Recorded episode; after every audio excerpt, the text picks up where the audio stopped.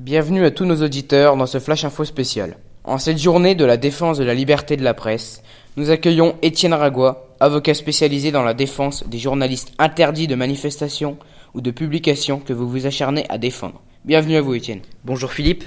Vous teniez à vous exprimer sur le cas de ces journalistes interdits d'expression car vous considérez injuste le fait qu'on leur interdise de pratiquer leur métier. Tout à fait, je vais vous donner l'exemple de Gaspard Glens interdit de manifestation.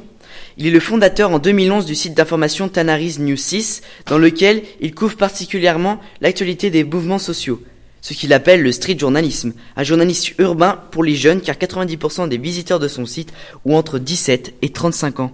Et pourriez-vous nous dire ce qu'il filmait en particulier? Il filme et photographie notamment au ZAD de Siven et de Notre-Dame-des-Landes, la jungle de Calais, Paris lors des manifestations contre la loi du travail ou encore le mouvement des Gilets jaunes. Il a également réalisé un film sur l'exode des migrants dans les Balkans.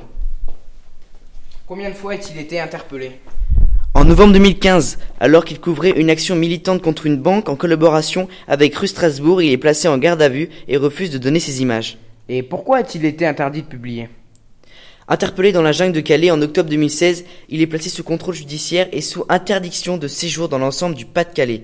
Il apprend lors de ce garde à vue qu'il est fiché S. Vous en rendez compte? Selon le journal Le Point, Gaspard Glens a été condamné à quatre reprises l'année dernière en 2017 pour vol par le tribunal correctionnel de Boulogne-sur-Mer alors qu'il couvrait l'évacuation de la jungle de Calais.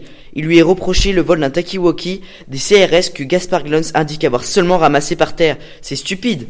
Avec de tels exemples, nous pouvons tirer une conclusion. Bien sûr, aujourd'hui beaucoup de journalistes sont interdits de publier juste pour la vérité, qu'ils veulent exprimer mais que l'État ne veut pas entendre.